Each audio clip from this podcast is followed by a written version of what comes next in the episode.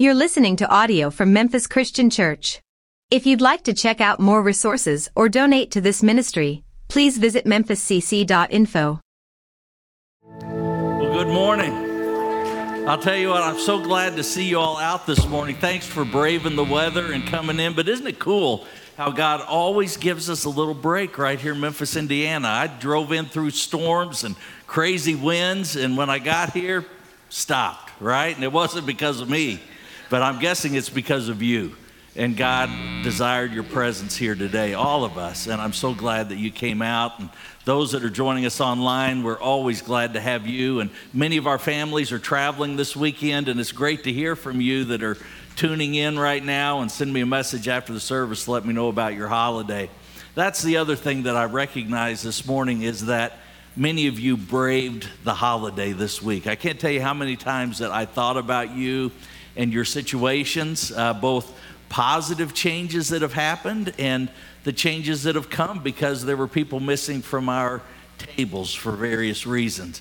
But I thought about you and have been praying for you, and I'm so glad that you uh, persevered through yet another holiday, for some of you, the first holiday. Well, grab your Bible with me and let's turn to 1 Timothy, the book towards the back of your Bible, where we've been the last several weeks. This is our final weekend in our series, Set Apart. And this weekend, we're in chapter 6 again, where Brandon left off last week. And we're going to look at the subject of character. Character, the, the thoughts, the actions, the feelings of those who have been called, who have been set apart by Christ here in chapter 6, beginning in verse 11, Paul sets out a comparison, if you will, between those who were identified as false prophets, false teachers. I'm just going to call them frauds for the purpose of our context this weekend. Those who put on a look, uh, an idea that they believed that they were Christ followers, but who, who taught something completely different. And, and here, what Paul does with Timothy is he draws a contrast between them and their character and the character that those of us who are set apart by Christ, in this case, Timothy, are to have through Christ Jesus living inside of us, as we just sang. So in 1 Timothy chapter 6, verse 11, Paul writes to you and to me, the church in Ephesus, and of course to Timothy, when he says, But you, man of God, I want, I want you to underline that. This is one of two places in the New Testament that this title, man of God, is used. That, that means something. But you, man of God, flee from all this and pursue righteousness, godliness, faith, love, endurance, and gentleness. Man of God. I, I remember the first time someone didn't refer to me as reverend Uh, you know, it, it was so hard for me to get used to all these different titles. Pastor, right? But the first time someone said man of God, I think I was being introduced at a funeral or something like that. It, it really set me back. I'm like, no, just call me Dave. But I, I went home and I, and I looked at this title that had been assigned to me and that's being assigned to Peter, or, or Peter, to Timothy uh, right here. It, it, was used maybe less than a dozen times in the Bible, and it was ascribed to men like Moses and, and David, uh, Elijah and Elisha, prophets of God, Samuel, man of God. The title man of God or woman of God or person of God refers to someone who is possessed by God, who is wholly possessed by God. Uh, we just sang a song about Christ in me, my, my hope, my Redeemer. And you and I, at our baptism, when we receive Christ, we receive His Spirit. He dwells within us. And so, a man of God, a person of God, is someone who is possessed by God, who also speaks for God. And you say, well, that's just a pastor's job to speak for God. That's not true. Your life speaks for God as a person set apart, as a person chosen by God, your life, your character, if you will, either points people to Christ or points people to something or someone else. It's a contrast. that speaks to the character of those who believe and follow Christ and those who do not. And so this weekend, I want us to look at these five character traits that Paul goes ahead and sets out for Christ's followers. Five traits that stand in stark contrast to the character of those who are in the world today. And right off the bat, in verse 11, Paul begins with this The man, the woman of God, flees from sin. He flees from sin. Here, Paul says, The man of God, flee from these things. Now, we might say, we might want to think that Paul should have said, Stand firm, right? Because in Ephesians, that, that's the way he said, he stand firm against the devil, against Satan and his attacks. James said that we should fight that we should resist him. But Paul doesn't say that here. Why? Because there are some times, there are some times that we should flee. We should flee from sin, sinful things. My first thought went to Joseph in the book of Genesis, chapter 39. Anybody remember the account of Joseph?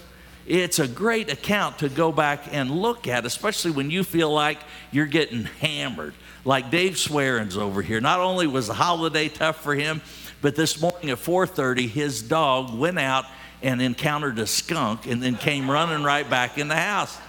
I met Dave at the door this morning about 8:30 and he said, "Do I smell like skunk?" And I said, "Well, I don't know. Come a little closer." but he spent the first 4 hours of his day getting the skunk off of him and the dog and the couch and the rest of the house where the dog went. But the story of Joseph, the account of Joseph in his life, is he's one of those guys that if something bad could happen to him, it happened to him. But yet we see his character, his godly character, through every circumstance.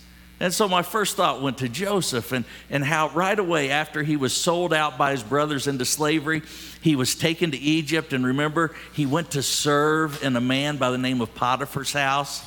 And while he was serving in the house, Joseph was apparently hot. He was stacked. He was built, right? Good looking guy, like a lot of you guys in the crowd, not so much, right?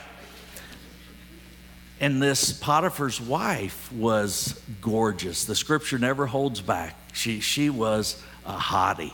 That's the message version. But anyway, so here's this, this stud of a man, and here's this hottie and they find themselves alone in a moment, a vulnerable moment in the house. And she makes no bones about it, but she says, Joseph, come to bed with me. Now, she wasn't wanting him to spoon her, you know, cuddle up next to her, take a nap. She was wanting him. Now, Joseph could have resisted, right? Joseph could have stood firm and said, No, no, that's not me, and, and gone on about his his day, but what did he do? He fled. He fled. He fast footed it out of there. You see, the need to flee sin is taught throughout Scripture. Believers are called to flee sexual immorality, just as Joseph did. And you say, What's sexual immorality? Well, it's a full gamut of things. Men, women, people of God, we should not be living together outside of the bond of marriage men, women, people of God, we should not be experimenting with what the world says is a natural thing. It is not natural at all for a woman to have relations with another woman or a man with a man or a man with animals. The Bible's very clear about these things. The things that we look at on the internet or that pop up on our phone and catch our eye and we just keep scrolling. We're to flee these things. You know, sometimes that means you need to get rid of your device. That's what it is to flee. We're told to flee idolatry. Idolatry is putting anything, anyone in the place of God. Uh, we need to flee these things in our life. If it's an athletic event or a sport that has your full attention, if it's a grandchild that is taking you away from being in the house of God, you need to examine that because these things have become idols in your life. We're to flee those things. We're to flee youthful lust. And that's not just talking about sexual lust, that's just the idea that when we are young, especially when we're young in our faith, and we see all of these things that we want. I mean, we've been there. We want so many things, and they pull us this way, they pull us that way. They, they cause us to want to work all the time and not have any time for family or the things that matter. And in this case, the love of money, as Brandon addressed last week, this is what Paul is saying when he says, You, man of God, flee these things. Proverbs 22 3 says, A shrewd person sees danger and hides himself but the naive keep right on going and suffer for it. Now, when we flee something, right? When I'm leaving behind something and fleeing from it, just like Joseph running out of Potiphar's house, right? He was missing his robe, which that's a whole nother story. But when we're fleeing something, we're also running towards something. We are going towards something or someone. And that's where Paul takes us next. He says in verse 11, But you, man of God, flee from all of this and run toward godly character, right? Pursue righteousness, pursue godliness, pursue faith, pursue, pursue love, endurance, and gentleness. See, not only is the man of God known by what he flees, but by what he pursues. And Paul lists six, and there's many more, but he lists six godly traits that the man of God, the woman of God pursues. And the first is righteousness. That's not a word that we use in our everyday language. Boy, you sure are a righteous guy. Uh, we've said a few times, you're sure self righteous, right? And we know that that's a slam. But what we're talking about here when he says pursue righteous, he, he's not talking about that righteousness given to us by Jesus Christ. Yes, we are made righteous by Jesus Christ who gave his life, who took the penalty for our sin, your sin and mine. That's imputed righteousness. That's righteousness that we are given. What he's talking about is our outward righteousness. Because God saved us and made us righteous, we pursue a lifestyle of right living. Believers, believers should be known for serving others, caring for the neglected, putting others' needs equal to or above our own. Righteousness is evangelizing the lost, telling them about Christ, discipling other believers, worshiping God. This is what it is to pursue righteousness. Proverbs 24 16 says this, though although a righteous person may fall seven times, he gets up again. Well, what's this telling us? It, it, it tells us that we are not perfect. We are not perfect. We are made perfect by Christ. when, when God looks at us, he sees Christ and not us. That, that's what it is to have his righteousness. But when we fall, we get back up. When we fall, we don't just wallow in it and stay living in these sinful things, but we are in pursuit of looking like our Lord Jesus, which is the second trait, a word that we don't hear very much, and that's godliness. The man of God pursues godliness. What's godliness mean? It means that we are to honor, to please, we are to reflect God's character in our thoughts and in our actions, according to what His Word says, not what we imagine it to say, or not what we've made it to say, but according to His Word. Paul wrote earlier in chapter 4, verse 8, he said, Godliness is of value in every way as it holds promise for today's living, the present life, and for the life to come. I asked the students last night, is godliness a character trait that you look for in others. But what about yourself when you're lining yourself up in the mirror? Do you see godliness? The third is faith or faithfulness. Now, faithfulness can mean dependability. That, that's the way that we use it today. That, that Dave, he always shows up right on time. He, he's so dependable. But I think the faithfulness that Paul is referring to is living by faith, living according to God's perfect will in all things. It, it means that we trust Him. Oh, I trust Him. Well, faithfulness is believing that God is who He says He is and continuing in that belief even when our circumstances are displeasing to us, even when we're struggling. People ask me all the time, What does God want me to do in this situation? And the answer is always be faithful. You, what, what, what do you mean I'm faithful? I'm here, I'm here every week. No, no, be, be faithful. What do I do in my marriage? My, my spouse doesn't love me back the way that I love them. Have you noticed that? That you're never on the same page. It's very rare that you're on the same page with your, your spouse.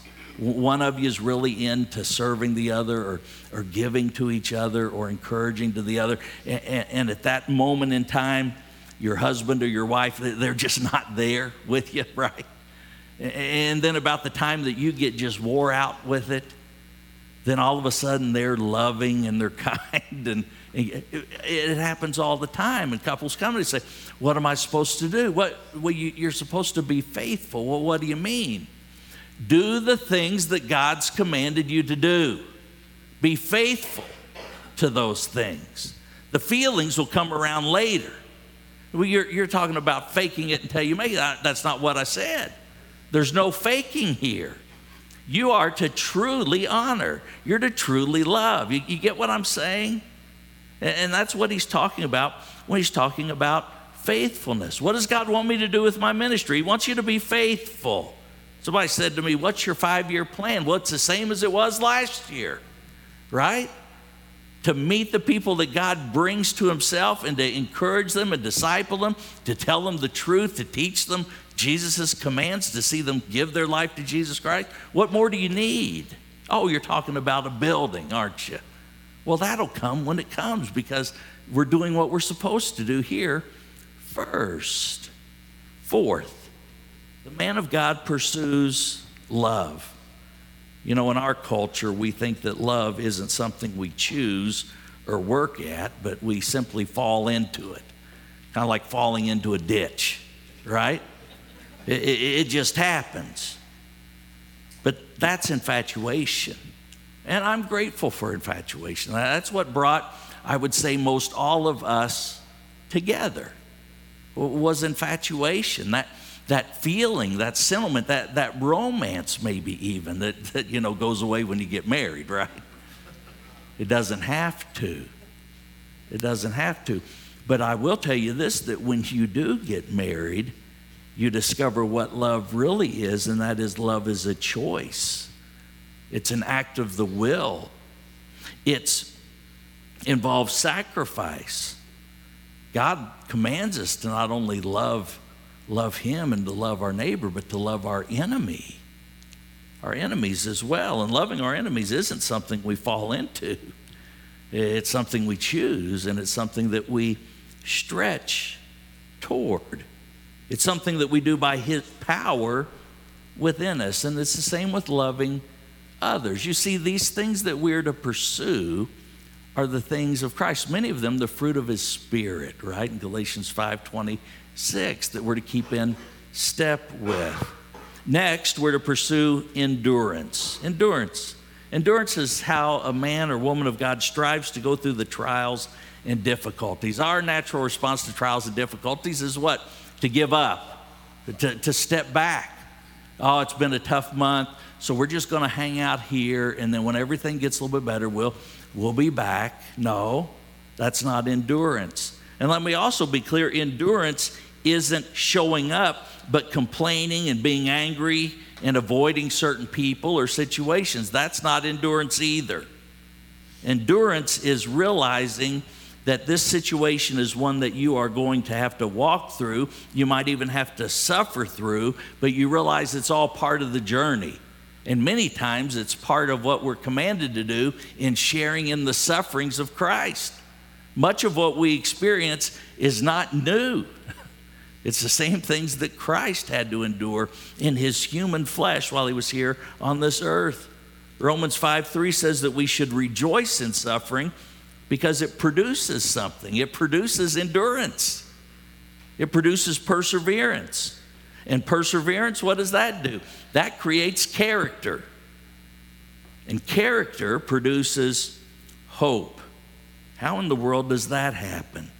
Well, if character is core, right, and it's developed by persevering through trials and difficulties, don't trials and difficulties raise to the top those impurities in your life? Don't, don't they raise up to the top those weaknesses in your life that need yet to be surrendered to Christ?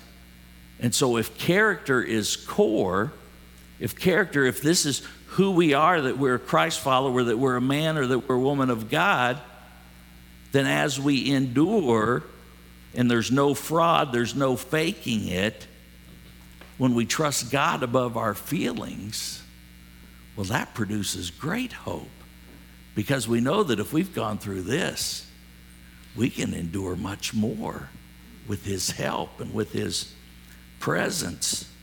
King David wrote, You, God, have given me the shield of your salvation, and your right hand supported me, and your gentleness made me great. And that's the sixth character trait that we're to pursue, and that is gentleness. It refers to our response to, to not the people that are so easy to get along with, but the difficult people. Uh, a couple days ago, Sarah and I were going through Wendy's. Olivia's homesick with the flu that half of your families have got right now, and the only thing that would make her feel well was a chocolate frosty. Anybody else? It, it helps so much better than Claritin or any of the other drugs that you can get. But chocolate frosty, go get one and make you new just like that. And so we're in line at Wendy's. The lobby is closed because they don't have enough people working, right, to have the lobby open. Waited in line. There's only two cars. We waited. Finally got up to the girl that had taken our order. She asked for the $2 and whatever it was for a frosty. I handed it to her and she handed me my receipt and I said, Thank you for working today. And Sarah about fell out of the car. She's like, What are you doing being so nice? That, that's not like you. And I said, I'm really trying, you know? Some days I really try. Some days I want to be the gentle person that God calls me to be. There's other days I just want to lay people out, right? And, and my tongue can, can do that. I can be pretty rough sometimes with my criticisms or, or my frustrations with individuals, but gentleness. Gentleness is the picture of a powerful workhorse, like my Amish neighbor's big horses that he can plow things with that my tractor won't plow, right? But to be under control. You know, I can have all of this frustration. I can be upset that the lobby's not open or that I got a vanilla frosting instead of a chocolate one, or I can be kind. I choose kindness. I, have shared with you how proud I am of my wife, Sarah, and her completion of her second marathon just a couple weeks ago. But what I haven't described to you is the image of her finish, right? She, she's been running 26 miles we get up there after a men's breakfast just within an hour of seeing her finish. And so we're crowded around all these people. We've worked our way up to the line. It's our turn to take pictures. And she comes around for the last less than a quarter mile. We, we get to see her on just maybe, I don't know, 900 yards or something coming down the finish line. And, and I look up, and instead of her arms just being limp, and, and a frown on her face, even tears on her eyes. These are all images that I saw uh, all around. P- people, people are so strange when they run or they try to run. I, it's something to go see, really. This has come from somebody that can't run a mile. But after 26 miles, people just look awful, right? Got stuff running down their leg. Anyway,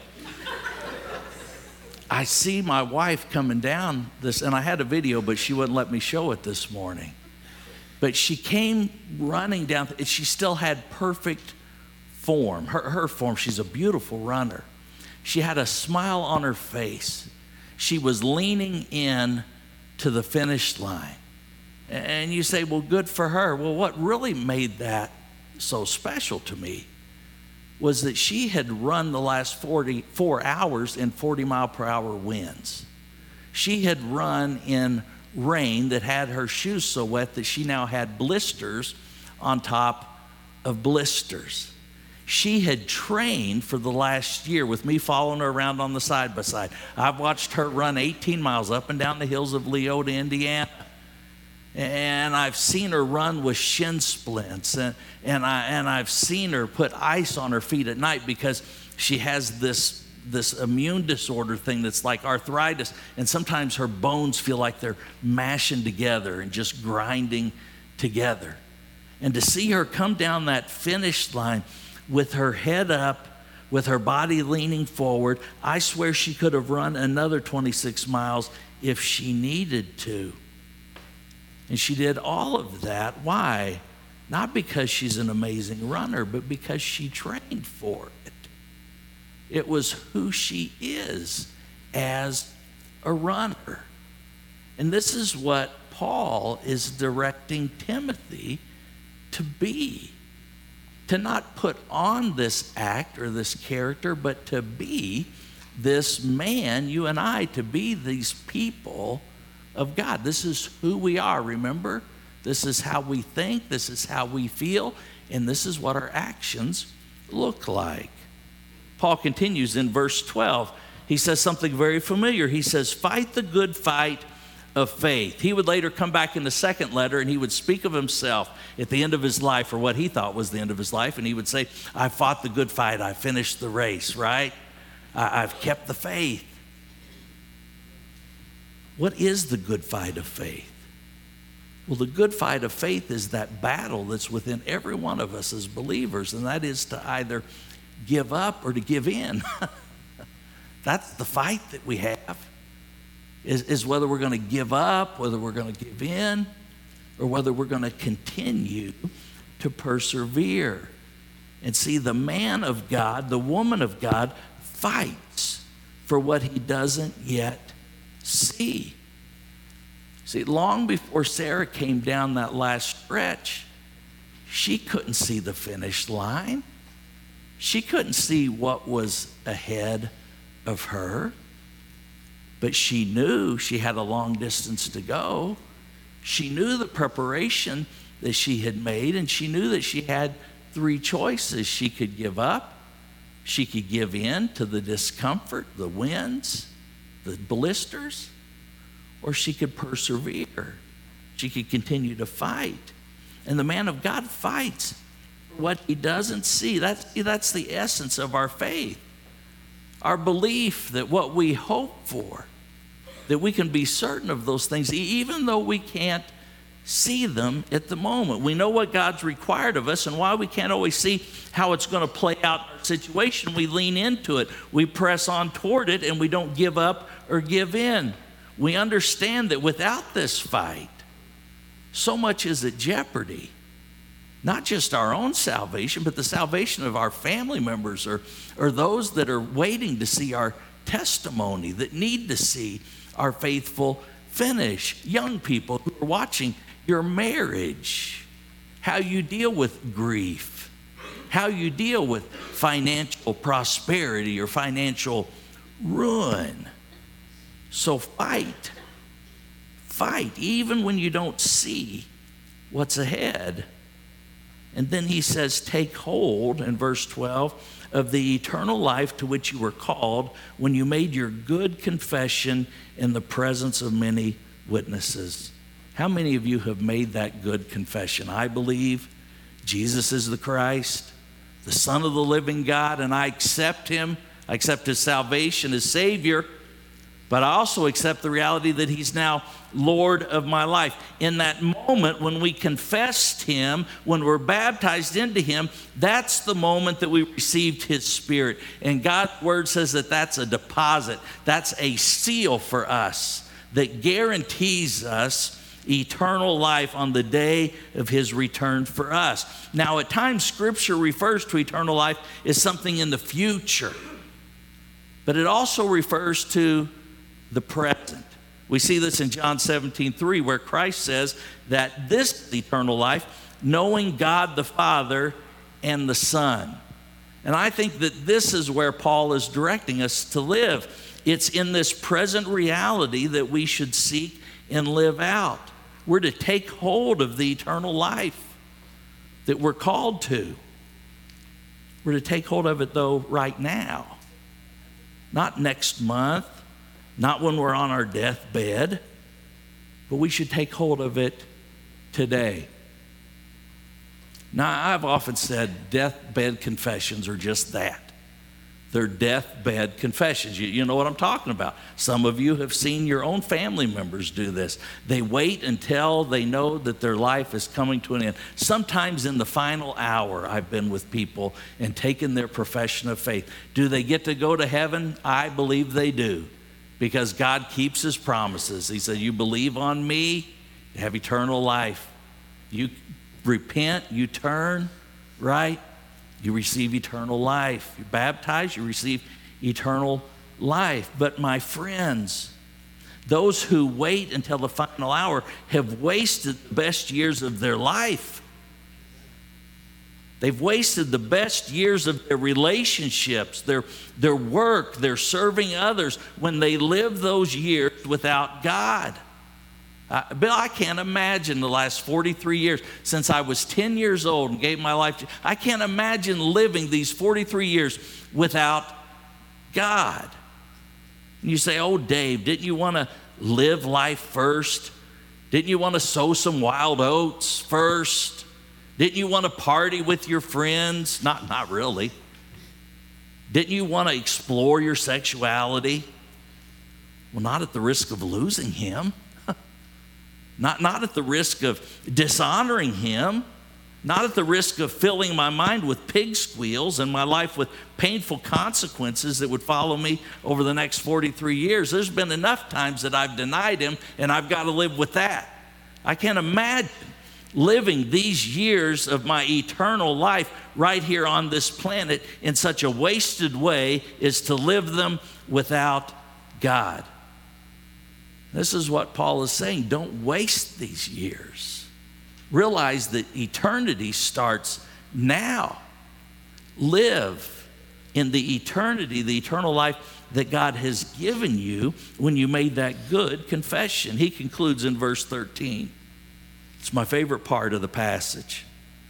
He says, In the sight of God, who gives life to everything and of Christ Jesus, who, while testifying before Pontius Pilate, the governor, the highest official in the area there of Roman control, when in the presence of Pontius Pilate, Jesus made the good confession I charge you, Timothy, to keep this command without spot or blame until the appearing of our Lord Jesus Christ, which God will bring about in his own time God, the blessed and only ruler, the King of kings, the Lord of lords, who alone is immortal and who lives in unapproachable light, whom no one has seen and can see. To him be honor and might forever. Paul reminds us here who it is that has called us, who it is that has set us apart. He's saying, Timothy, he's saying, David, he's, he's saying, Dan, don't do this half heartedly. Don't just do it when you feel like it, when you're all fired up. Don't do this and skip the hard parts. He said, instead, he looks at us in the eye in his words, never any stronger words when he says, Kirk and Tom, Dan, David, Nancy, you are in the presence of the holy God who gave you life. His Son, Jesus Christ, who while on this earth as a man, openly told the government and all who could hear him about his faith. Promise me, Timothy, promise God that you will do the same, that you'll obey completely, not half heartedly, but fully all that you've been told until Jesus Christ returns for you for the rest of your life, Timothy. And why? Because he's the King of Kings, he's the Lord of Lords, he's the immortal God. He's the creator of all things. He's the one who gave it all for you, Timothy. He's the one voice that you should listen to. This, Timothy, is what it is to be set apart. This is what it is to be a man, a woman of God. It's different. It's different than the world. And in this case, it's certainly different than those false teachers who have come among you. I simply ask you this weekend, what does that charge do to you? I, have got to tell you, it stirred me this week. It reminded me of the greatness of the one that I have been called to serve, that you have been called to live for. It, it's not just having a great job, it's not just being a good person, but it's honoring the one who gave you life and then bought your life back even before you screwed it up, knowing what that you would do. He bought it back. It sure fired Timothy up, but not just for a day. Timothy went on to complete the task he was called for. No matter how the hard it was or difficult, he was faithful. He was faithful until the end. Uh, other literature tells us that he was martyred for his faith, like many of the other disciples were. See, though your calling is immense, and this call to be set apart, it's a huge call. But the God who set you apart is far greater and will enable you to do it. and so, those times when you're thinking, the last thing that I can do right now is be faithful in my marriage, I am so tired of this. those times where we've gone places that we had no business going but now our reputations followed us. It's by His power that you can be a new creation, that the old is gone and the new has come. I want, I want you to put your stuff down for a minute. I want you to stand up with me. God, I just heard an awful groan back there. You need to eat more bacon, it'll limber up your joints. But I want you to consider these next four or five statements. And, and, and, I want you, before they come out of your mouth, I want you to listen to me say them. And then if you believe this, if you want to live this, I want you to repeat it after me. So the first statement is this I believe Jesus is the Christ, the Son of the living God. Do, do you believe that? yes or no? Okay. Then I want you to repeat it after me. I believe Jesus is the Christ, the Son of the living God. Now, this next one, if you believe that, this next one is a little bit more difficult. I, just saying you believe it. Now, let's talk about living it. And that's this next statement that God is greater than anything or anyone else. Now, I want you to be careful before you say that. I know He is. He knows He is, so you're not trying to convince Him of this. But do you believe it? I want you to think about the circumstances of your life. I want you to think about maybe your experiences on Thanksgiving Day, a day that you dreaded because of the loss you've experienced. Is God greater than anything or anyone else? If He is, then I want you to repeat it after me. God is greater than anything anyone else. I'm called and set apart by Him. Do you know that? Every one of you, as God's created, you have been called by Him. And the way that you are set apart for service to Him is by surrendering your life to Him in Christian baptism, repenting, turning from the way that you were going, and facing Him and pursuing Him. And that's where all of these godly character traits come from, from pursuing Him. So if you believe this, repeat this I am called and set apart by Him.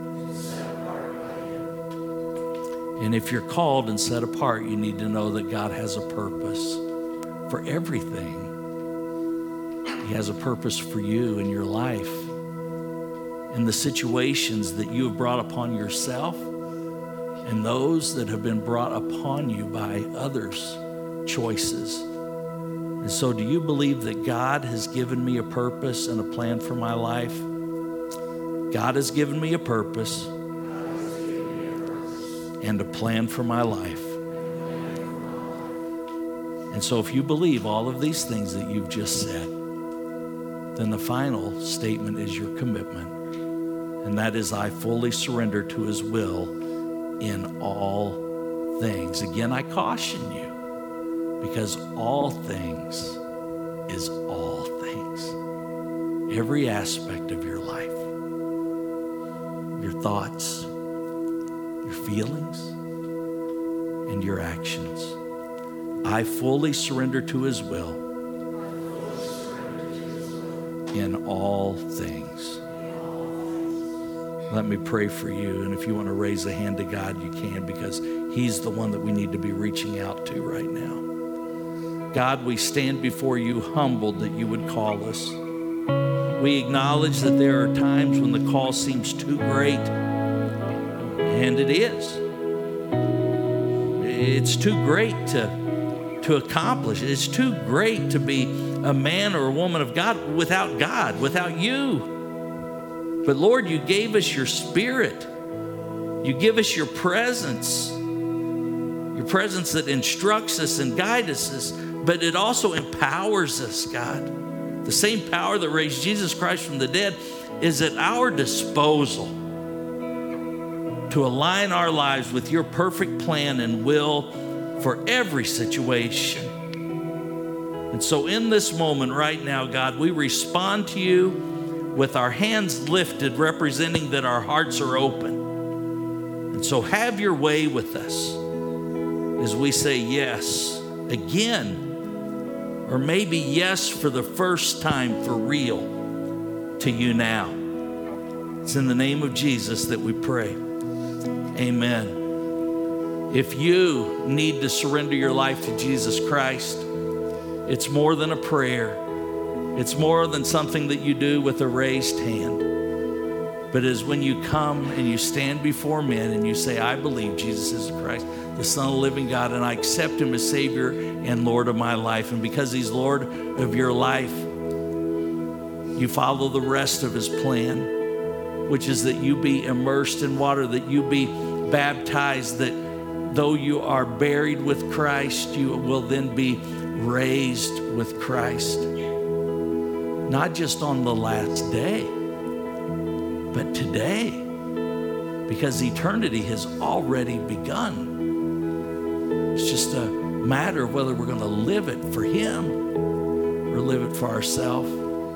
If you'd like someone to pray with you about character and about the challenges that you're going through and, and God's willingness and power to come alongside of you, well, Brandon or I would be honored to, to encourage you in that way. This is our desire. If it's your desire, lift up your voice to Him now and express it to Him.